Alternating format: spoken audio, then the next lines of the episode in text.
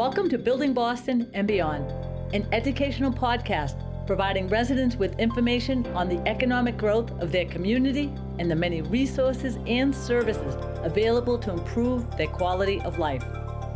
From discussions with public officials, businesses, organizations, and people wanting to affect change, Building Boston and Beyond aims to further educate and empower residents to have a voice, connect with their community, and join the decision making process.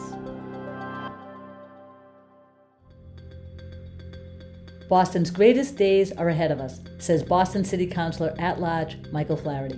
Born and raised in Boston, Councilor Flaherty's pride shows through as he traces his career path and experiences along the way. A desire and tireless passion to serve the public, Councilor Flaherty represents every neighborhood in the city of Boston. From engaging community participation and building partnerships to introducing and promoting services and resources, his goal to improve the quality of life for residents. The city of Boston is experiencing a transformation, yet, one could argue, are we all benefiting? Council Flaherty joins Building Boston and Beyond today to discuss the challenges facing Boston and the various programs and services underway to improve what's important to us all. Let's hear from Councilor Flaherty. Councilor Flaherty, let's share with our listeners a little about yourself, your path into politics, how it began, when.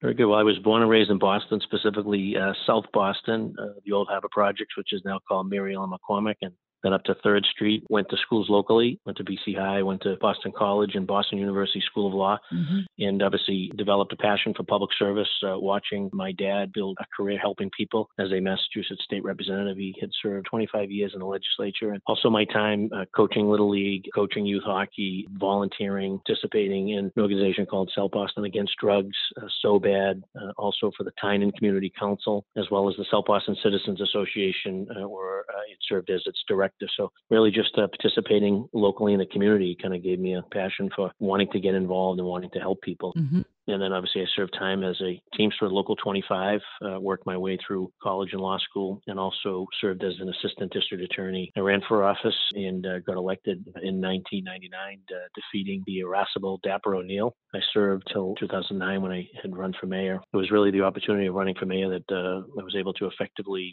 you know, build a strong and diverse coalition of supporters representing all of Boston's neighborhoods. Right. I know the neighborhoods. I know the you know the groups and organizations within those neighborhoods. That's sort of it in a nutshell it's, it was really just getting involved. It was volunteering, coaching, helping kids. Kind of gave me uh, you know, a desire and a passion to take my service to a different level and you know and running for the city council. So your role, I mean, your role places you in every neighborhood in the city working to help improve the quality of life for residents. Let's talk about your advocacy work and committees you lead.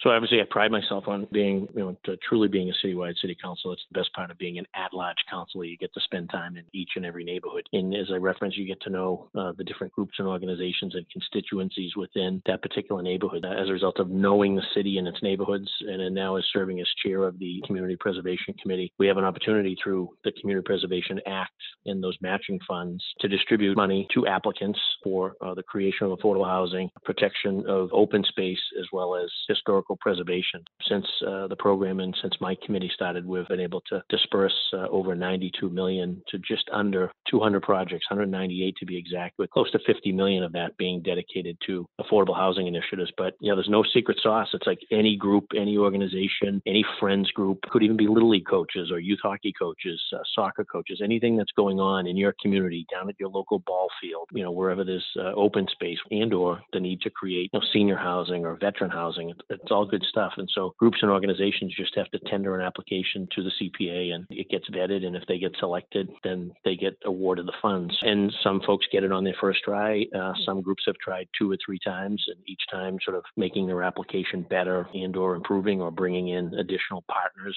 Uh, that always helps. You know, CPA likes to get involved with organizations that you know have a plan and uh, have uh, done some fundraising on their own, and then this is sort of the, the, cherry on top, if you will. But it's been great. Process is uh, it's, fair, it's transparent, and there's been almost 200 projects that have been beneficiaries of a little over 92 million. So we're uh, going to start the next round fairly soon, and hopefully there'll be some folks that are listening to the podcast that uh, either have an application pending or don't know much about it and want the information. It's easily accessible online at the city's website, and I also go around to different neighborhoods having tutorials. I bring the community preservation folks out to explain to civic associations and friends groups uh, and housing advocates as to how they can best prepare and how they can put their uh, best foot forward when it comes to filling out the application. So uh, it's exciting stuff. That's wonderful. Yeah, that's such a great program. Let's talk about um, advocates for rent control. Good idea, bad idea. Are there alternatives to rent control? Yeah, I know, and I know, and the, and the pressure is there. I don't think it's the answer. I don't think there's one sort of panacea, if you will. I think it has to be a collection of different things. One of the first pieces of legislation that I had filed, which is to increase the linkage formula, which at the time uh, had not even been given a cost of living adjustment since its inception uh, in 1983 during the Flynn administration under the efforts of former councilor, the late uh, Bruce Bolling. So those are things that um, obviously I wanted to continue to, to champion on uh, IDP, mm-hmm. AMI. One of the problems with AMI is Boston's lumped in with some of uh, metro suburban communities. We should be given mm-hmm. our own AMI number. That would obviously go a long way in helping identify sort of the appropriate figures and numbers because what's affordable to you and to me may be different what's affordable to, to different folks. And so absolutely making sure that we're putting the developers who are coming in doing the development, want to make sure that through the inclusionary development policy, we have more flexibility. We were able to do that two years ago. I, I worked closely with the former Walsh administration and my colleagues to pass a home rule petition that updated and strengthened the linkage formula that gave the city more flexibility to change the exaction rate each year, sort of depending on what's happening. That enables us to keep pace with cost of living in the city and also ensure that we continue to exact know, the proper amounts of affordable housing. You know, we obviously we want to encourage investment. We want to encourage development. We want to keep the jobs, uh, particularly in the, the building trades and constructions, cranking. We want CEOs to to move their companies here and to bring those jobs. But at the same token, we're starting to see Boston Manhattanize itself. Well, we're becoming the city of the very rich and the very poor, and you know there are some that are clamoring for a return of rent control. You know, I don't think it's that simple. I think that you really need to look at everything that you have and really linkage formula is very helpful. Uh, IDP is very helpful. Developing more housing, putting more housing online is, is also helpful. Creating more affordable opportunities. Unfortunately, Boston, we're, we're a mm. land poor city. As a result of that, you know, we're going to continue to, to try to put as much housing online. We also had a problem with the short-term rentals. They were taking much very precious and valuable housing yes. stock offline, particularly South Boston, South End, North End, Charlestown, more in the sort of the densely populated portions of our city that you know were close to the shops and the restaurants and the right. convention center, and that really put a crunch on two fronts. One, it took the precious housing stock offline, and then also we were getting complaints about just the, the loud parties and carrying on at all hours, and then the 911 and the 311 calls would be coming in, and then they'd be calling the district and at large council as a result of Airbnbs and the problems we were having with Airbnbs. That forced the city to create problem property division, mm. and we went out identifying problem properties and tracking down landlords. But as a result of all of that, you know, we obviously have new regulations on short-term rentals. And when I was the chair of government operations, worked closely with the administration as well as my colleagues to to pass probably one of the strongest short-term rental regulations in the country mm-hmm. in order to return and restore much needed uh, supply to our housing stock but also to restore order to some of our neighborhoods. Right right. That's great work. Let's move into your push for voter access to polls. Clearly passionate about that.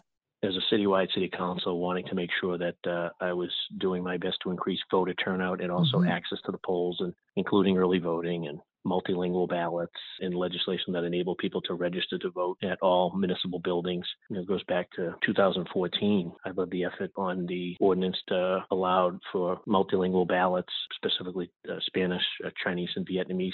Felt it was important given the relationships that I had in those communities, but also as an effort to, to be a citywide councilor and, and also firmly believing that Bostonians uh, should be able to exercise their right to vote regardless of their comfort level with reading and, and understanding English. So I thought that was very important to take a lead on that uh, on the council. And, and then obviously in 2015, there was the ordinance to create early voting. By expanding early voting, we would greatly increase you know, access to participation. And then most recently in 2018, uh, I introduced an ordinance to increase access to voter registration that allowed people to register to vote in municipal buildings across the city. So anything we can do to make it easier uh, for folks to access and to uh, be able to vote the better. Absolutely. We realize it's important to encourage participation and everyone should have access. Let's move to public safety. The city is experiencing disturbances in, in South Boston, all night partying, loud music, littering. How are you and your colleagues working to address this? Yes, we unfortunately had a very violent uh, weekend. I want to say it was on the 4th of July itself. I want to say Sunday alone, five shootings, uh, one fatal, four non fatal. We also had a number of stabbings as well. So, not good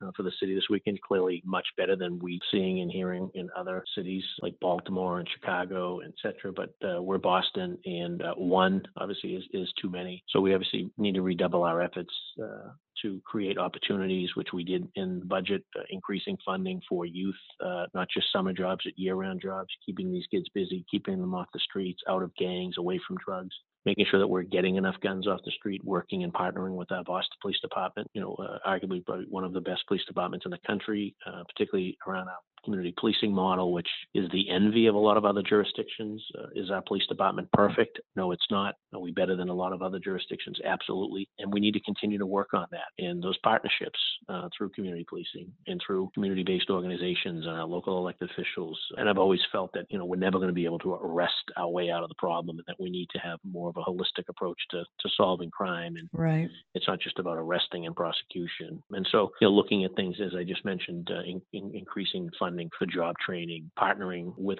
these companies that are coming to Boston and need a workforce, pushing our BPS to put the emerging economy and the job market into the curriculum to help train that next wave of employees so that close not only the achievement gap, but we can close the wealth gap and the opportunity gap and make sure that those jobs that are coming online in the South Boston waterfront, not only are they helping and, and trickling through the neighborhoods, uh, the host community of South Boston, but that they're trickling out through all the neighborhoods of Boston. And that, that's really been a goal of mine. Mm-hmm. Treatment on demand. We get a lot of individuals that you know create and, and a lot of the havoc because they're uh, they're not right uh, mentally and physically uh, through uh, use and abuse of substances, and so into mental health issues. And so you know again, having treatment on demand uh, with uh, aftercare, um, better mental health and trauma support.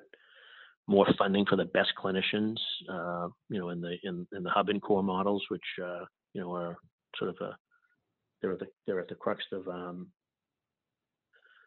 you know our um, our community engagement. So um, you know I've also worked on gun safety legislation, um, helping secure more ShotSpotter technology for neighborhoods. Uh, worked on the Trust Act, and also uh, with respect to Kevlar piercing weapons, uh, making sure that uh, they're banned. So it's a number of things that we've done on the public safety front, and it's through partnerships. No one person, no one agency, no one department or group can do it alone. Mm-hmm. Everyone likes to point the finger at the police department, but we're doing the very best that they can. As a reference, are they perfect? No, they're not, but we're lucky and we're blessed to have a highly trained department. And we see with the community groups and the organizations and the elected officials where they work closely with their police department. And in Boston, it's not just the Boston Police Department. We also have the state police. We have the MBTA police. We have a lot of our colleges and universities who have their own police forces. And again, it's partnerships, it's collaboration, it's sharing of information, it's working together. That's what I think makes our city special. And it's why we, we don't have the incidents that we're seeing in, in other jurisdictions. And so I hope that that will continue and we'll continue to fund programs that, again, improve the quality of our schools,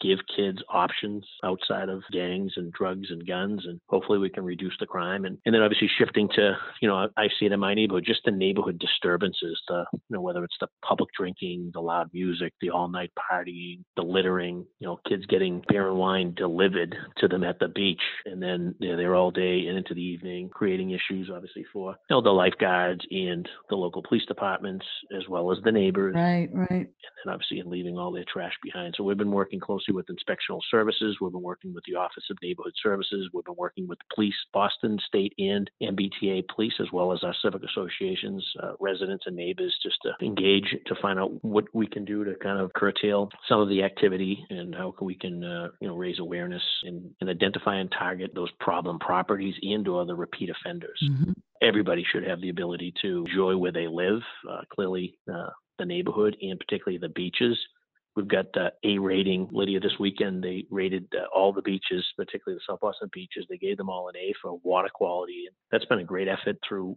city, uh, state, and federal funding, organizations like Save the Harbor, Save the Bay, DCR, cleanup efforts. It's been a process by which all of a sudden now our beaches are not only respectable, but they're highly sought after. And that's a great spot, particularly in the summer months. You know, folks should be able to come in and be able to enjoy the city, enjoy the beach, etc. Just want folks to be able to gather safely, uh, celebrate uh, appropriately, um, and also you know make sure that uh, you know you take um, you know your your um, you know your trash and your litter with you, and you know and, and ask that you not be cranking the tunes till four in the morning. It's pretty, it's pretty simple ask. I think it's important to get the message out too. These are families that have lived in the city for generations. So we take pride where we live. We enjoy the services that we have, and, and we just like people to respect that. What are we doing about the fireworks? I mean, that is has become a problem. Former Mayor Walsh set up a uh, task force, fireworks task force, led by Commissioner Dempsey, who, by the way, is doing a phenomenal job on behalf. Mm-hmm. It's gotten a little quieter in some parts of the city, so uh, we have to continue to keep an eye on that, monitor that situation, work with the local organizations and our police department to same with the uh, the motorcycles and scooters that kind of zip up and down at high rates of speed. That's good to hear. Again, these are just basic quality of life issues that people call your office about, or they want the city to respond to. And Right. I'm sure our listeners are happy to hear that because clearly you've outlined a number of issues just really increased over the past year or two. And uh, it's really hard to handle. Let's share your vision for the future. I mean, you're, you're a citywide city councilor and you have been combination of over 22 years. What's your vision for the city, for the quality of life improvements? My vision is a city where opportunities are afforded for each and every individual of our neighborhood. You know, we have the best colleges, universities, and hospitals in the world right here in Boston. CEOs are moving their companies here every day, bringing with them good, high paying jobs. So you know, we need to align our workforce development training, our BPS curriculum, and our outreach efforts to make sure that our residents, uh, the residents of Boston, our kids in particular, this next generation, that they're getting access to these jobs and that they're prepared for the jobs of the future that are in their own backyard. Uh, nothing worse than to see sort of the new emerging industries down on the South Boston waterfront and not realizing that that's not trickling straight up D Street into the to the West Broadway development or beyond that uh, into Dorchester, into Mattapan, into Roxbury. So we have to do a better job of connecting our residents to the opportunities that are coming online. They're there now. More are coming because I see that as a citywide city council. I see the proposals. I see the plans. I know which companies are thinking about and or have just have just inked a deal and or taken space. And so making sure that we're connecting those dots mm-hmm. to, as I mentioned earlier, to, to close the achievement gap, to mm-hmm. close the opportunity gap, and ultimately to close the wealth gap. I truly believe that, that Boston's greatest days are ahead of us and that you know, the current challenges that face our city, while urgent, there are also opportunities for us to succeed. Uh, one last thing the investment in the parks is huge, most recently. It's massive. I find that just so important for the quality of life of, of residents in Bostonians to have access to the environment. I'm just really, really proud that obviously you, along with the council and the mayor, have really focused on the revitalization of the parks in and around the city. Right. It was sort of a perfect storm last year of we had increased the budget for the Parks Department and increased uh, resources for climate resiliency, also received you know federal funds. And then of course the best thing was CPA. CPA just added to that. Mm-hmm. I often joked with the former commissioner and chief of parks that he was so happy and excited that the last round of hearings because he was the beneficiary of in- increase all across the board. And that was the city's commitment at the time, Mayor Walsh's commitment to to our park system, to our emerald necklace, into open space that uh, he backed it up with his budget. And then obviously on top of that, we did receive some federal funds on the resiliency side of the house, and also uh, those CPA funds came in handy. So yeah, it was perfect. So you're starting to see the see a big difference this year. Thank you, Councillor Flaherty, for joining Building Boston and Beyond and providing this informative update to our listeners. For more information on Councillor Flaherty's initiatives, go to www.michaelflaherty.com. Visit buildingbostonandbeyond.com to get a glimpse of our future guests and the many ways you can follow us on social media. Join us next time to hear the latest topics of discussion in Boston and beyond.